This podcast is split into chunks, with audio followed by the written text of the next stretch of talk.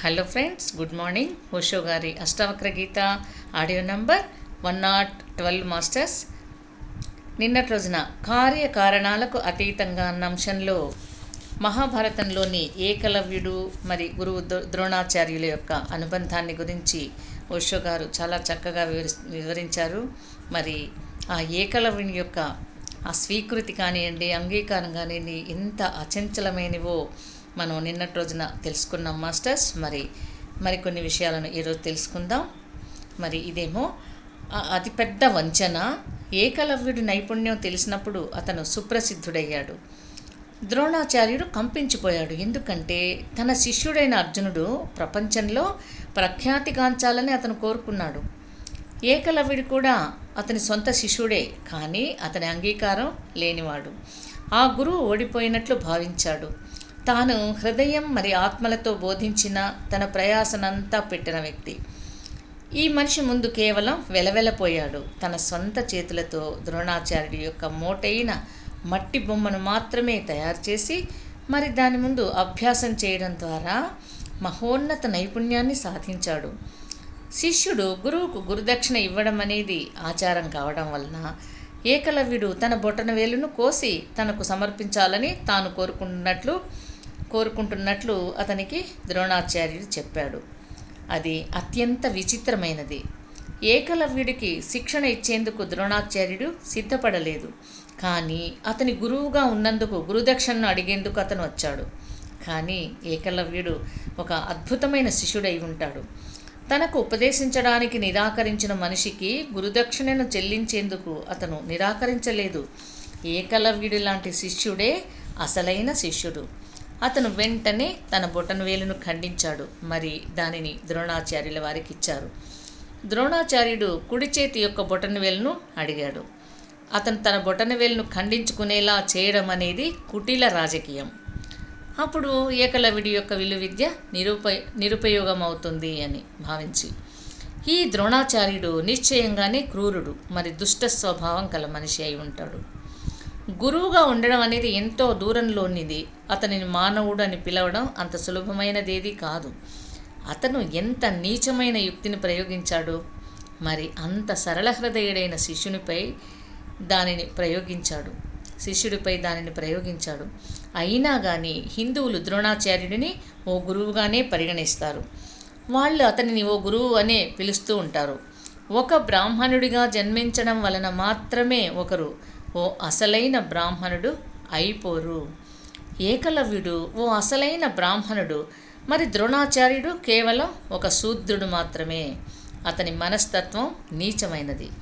ఈ బ్రాహ్మణుడైన ఏకలవ్యుడు తన బొటన వేలును ఖండించుకున్నాడు. అతను రవ్వంత కూడా సంశయించలేదు. మీరు అడుగుతున్నదేమిటి? నేను శిక్షణ కోసం అడిగినప్పుడు అది ఇవ్వడానికి మీరు నిరాకరించారు. నేను మీ నుంచి ఏమీ నేర్చుకోలేదు అని అతను అననైనా అనలేదు.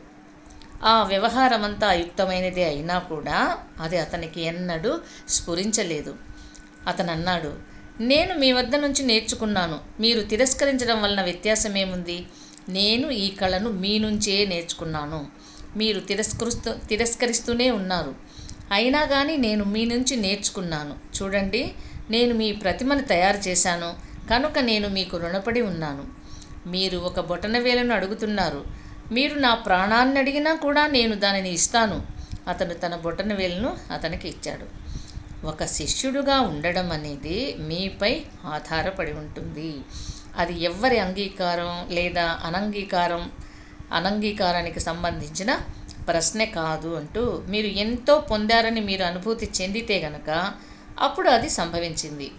ఈ అనుభూతిని మరింత ప్రగాఢమవ్వనీయండి.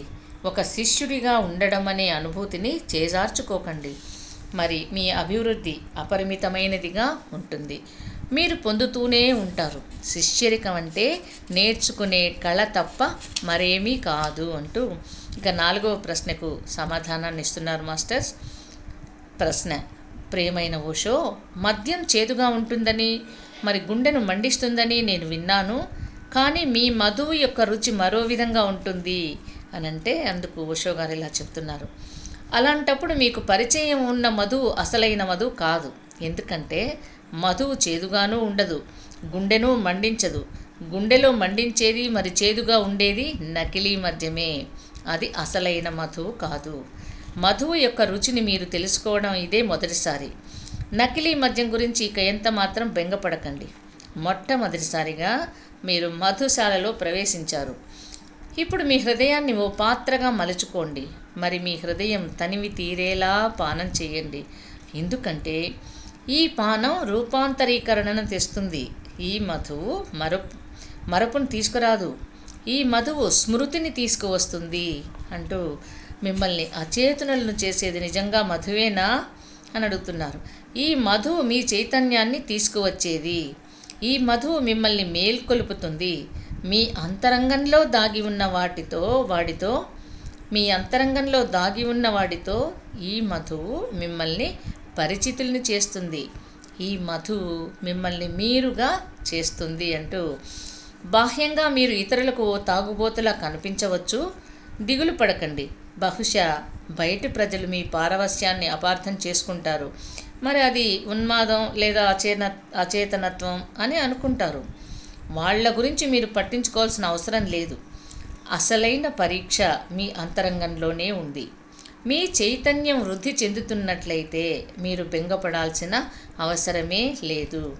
ప్రపంచాన్ని దాని ఇష్టం వచ్చినట్టుగా అర్థం చేసుకొనివ్వండి అని చెప్తూ ఇక్కడ మజాజ్ యొక్క పంక్తులను వినండి అని కొన్ని మాటలను చెప్తున్నారు మాస్టర్స్. కొన్ని వాక్యాలను విందాం.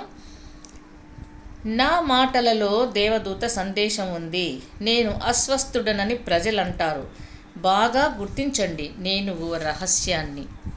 నేను ప్రేమ పంట యొక్క ఆరాధకుడను. ప్రేమ మరి కేవలం ప్రేమే నా ప్రపంచం. వివేకం యొక్క ఆందోళన నుంచి నేను నా ముఖం తిప్పేసుకున్నాను. హఫీజ్లో మరి ఉమర్ ఖయ్యంలో ఉన్న ఆ అద్భుత ఆ దుష్టత హఫీజ్లో మరి ఉమర్ ఖయ్యాంలో ఉన్న ఆ దుష్టత అవును ఆ విషయంలోనూ కొంతమేరకు నేను అపరాధినే. జీవితం అంటే ఏమిటి? ఆడం యొక్క పాపమేనా? జీవితం ఇదే అయితే కనుక అలాంటప్పుడు నేను ఓ పాపినే. నా మాటలలో దేవదూత సందేశం ఉంది. నేను అస్వస్థుడనని ప్రజలు అంటున్నారు అంటూ ప్రజలు అంటారు అంటూ జీసస్ను సైతం కేవలం అస్వస్థుడేనని ప్రజలు అన్నారు అత్యంత అసమ్మతితోనే వాళ్ళు అతన్ని దేవదూత అని పిలిచారు. ప్రజలు సోక్రటీస్ను కూడా పిచ్చివాడు అని అన్నారు. మరి వాళ్ళు అతనికి విషాన్ని ఇచ్చారు మన్సూర్ జ్ఞాని అని ప్రజలెన్నడూ అనుకోలేదు. లేదంటే వాళ్ళు అతనికి మరణశిక్ష ఎందుకు వేస్తారు? నేను మీకు అష్టావక్రుడి యొక్క వృత్తాంతాన్ని చెప్పాను. అతని స్వంత తండ్రే ఎంత అగ్రహోదగ్ర అగ్రహోదగ్రుడయ్యాడంటే ఆయన అతనిని అతని శరీరం అష్టవంకరలు తిరిగిపోతుందని శపించాడు. జీసస్ సిలువ వేయ వేయబడ్డానికి ముందు ఈ భూమిపై ముప్పై మూడు సంవత్సరాలు ఉన్నారు సోక్రటీస్కు విషం ఇవ్వబడే సమయానికి ఇవ్వబడే సమయానికి అతను అప్పటికే వృద్ధుడైపోయాడు. మహావీరుడు మరి బుద్ధుడిపై రాళ్ళు రువ్వబడ్డాయి. అది నిజమే కానీ అష్టావక్రుడిని పరిగణించండి. అతను ఇంకా పుట్టనైనా పుట్టలేదు. మరి అతను అప్పటికే శపించబడ్డాడు. అతను ఇంకా గర్భాశయంలోనే ఉన్నాడు. మరి అతను జీవితకాలం పాటు అంగవికలుడైపోయాడు మరి దానిని చేసింది మరెవరైనా అయితే కనుక అది క్షమించదగినది అవుతుంది. కానీ అతని సొంత తండ్రే అది చేశాడు. అతని జన్మకు కారణమైన వాడే ఆగ్రహించాడు అని తెలియజేశారు ఫ్రెండ్స్. తిరిగి రేపటి రోజున మరిన్ని విషయాలను తెలుసుకుందాం. ఎప్పట్లాగే ధ్యానం స్వాధ్యాయం సజ్జన సాంగత్యాదులతో మన జీవితాలను ధన్యం చేసుకుందాం masters. Okay. Thank you thank you thank you.